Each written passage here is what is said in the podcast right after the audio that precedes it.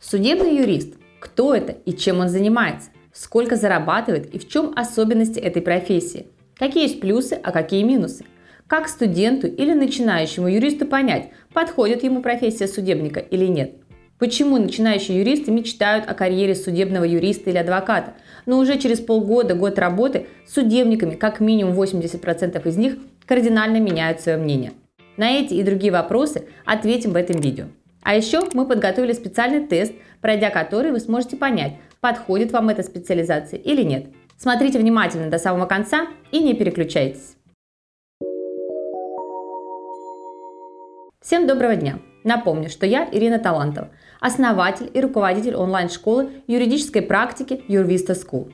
Эта школа, отличительной особенностью которой является практическая направленность курсов. То есть мы учим не законам, а практике, непосредственно разработке документов, выстраиванию правовых позиций, делимся шаблонами, чек-листами, инструкциями и лайфхаками из практики. И сегодня мы разберем профессию судебного юриста. Многие в начале своей карьеры хотят стать именно судебниками – насмотревшись на то, как это выглядит в различных кино и сериалах, например, в тех же «Форс-мажорах».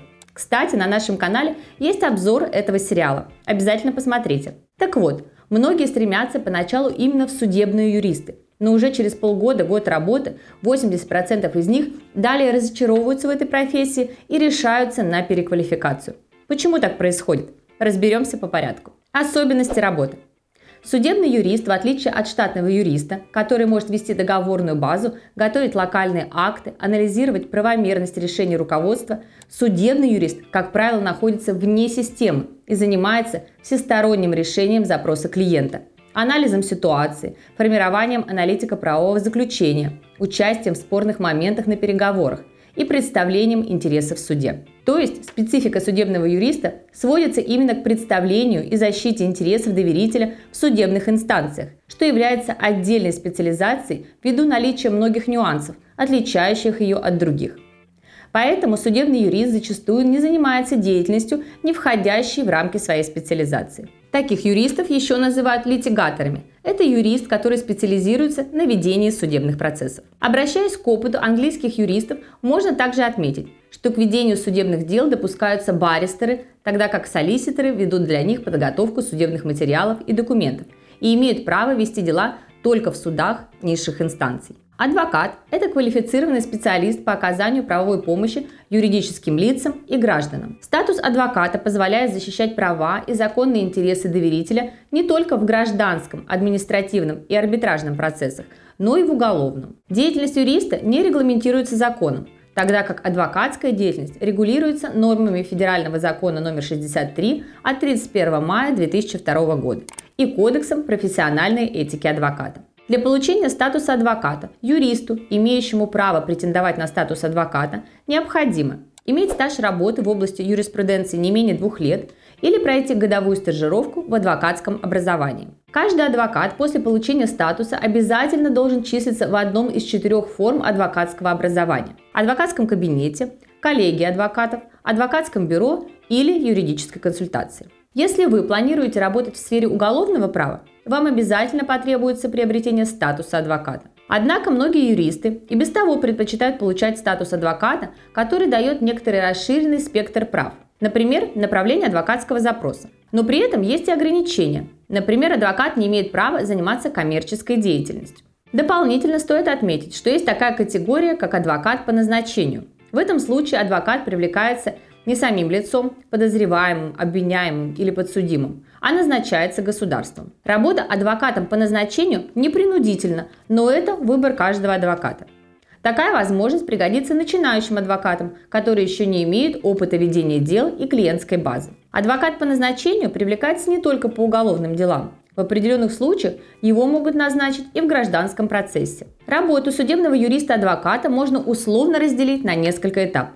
Досудебное урегулирование. На стадии досудебного урегулирования применяются такие виды процедур, как переговоры, привлечение посредника, судебного примирителя, медиация, мировое соглашение, направление претензий в рамках досудебных требований и так далее. В отличие от юриста, деятельность адвоката здесь сводится к защите интересов доверителя в органах следствия и дознания. Судебный процесс. Судебный процесс включает в себя оценку ситуации с точки зрения применимого законодательства, фактических обстоятельств и судебной практики. Отдельно стоит выделить сбор доказательств и адвокатское расследование. Это одна из наиболее важных частей судебного процесса, поскольку от нее зависит определение общей стратегии, целей и методов ведения дела. Аргументация и доказательная база составляют основу правовой позиции в суде. Исполнительное производство. Исполнительное производство – это заключительный этап, на котором роль юриста сводится к урегулированию последовательности действий по исполнению судебного решения. В нашей онлайн-школе есть отдельный онлайн-курс «Судебный юрист». На курсе мы учим практическим аспектам профессии, как составлять претензии и исковые заявления, как выступать в суде, как вести исполнительное производство. Ссылка на курс и промокод на скидку 30% вы найдете в описании к этому уроку. Специализация. Судебный юрист и адвокат могут работать как с физическими, так и с юридическими лицами. Судебный юрист может участвовать в гражданском, административном и арбитражном процессе. Адвокат, помимо перечисленных, может защищать доверителя в уголовном процессе. Далее на выбор предоставляется большое количество отраслей права. Семейное, трудовое, интеллектуальное, защита прав потребителей, жилищное, земельное, страховое, пенсионное, налоговое, банкротство физических и юридических лиц, корпоративное и так далее. В нашей онлайн-школе есть большое количество специализированных курсов для юристов, пройдя которые можно обучиться определенной узкой специализации. Подробную информацию и ссылку на каталог ищите в описании к этому видео.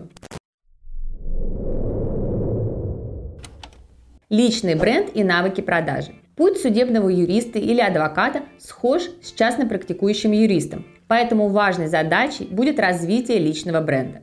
Судебный юрист, адвокат зачастую работают на себя, что означает необходимость продавать свои услуги. Адвокат не имеет права работать по трудовому договору, поэтому для него особенно важно обладать навыками поиска и привлечения клиентов.